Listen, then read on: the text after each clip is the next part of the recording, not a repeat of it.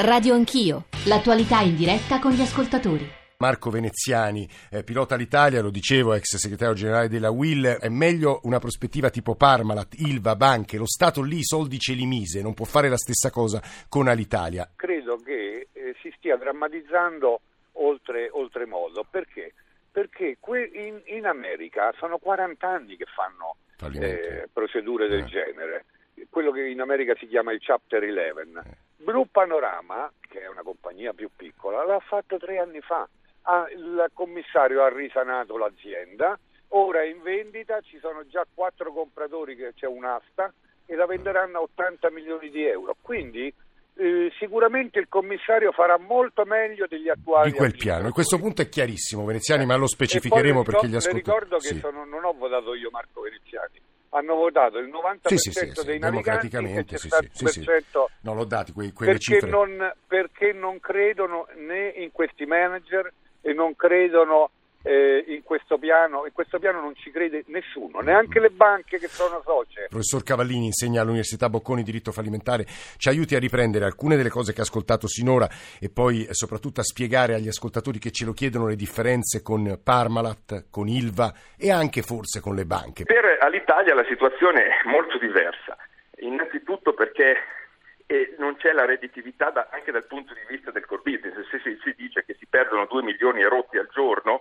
evidentemente qui manca anche la redditività sul core business. E quindi ehm, risolvere il problema per, la, per, il futuro commissario straordinario sarà un grattacapo non da, co, non da poco, per questa semplice ragione. Si potrebbe prospettare una soluzione nella quale il commissario straordinario sì. sostanzialmente eh, da un lato prevede un diciamo, totale rinnovo del piano industriale che possa convincere sia i soci sia i soci in quanto creditori, sì. cioè le banche.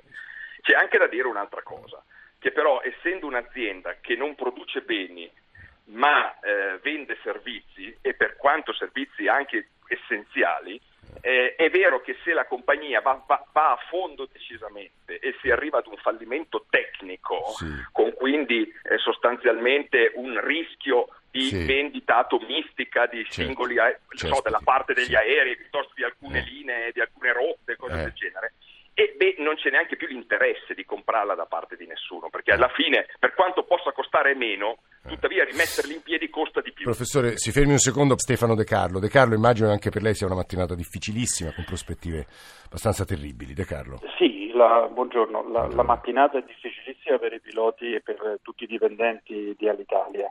E, ehm, fare paragoni con...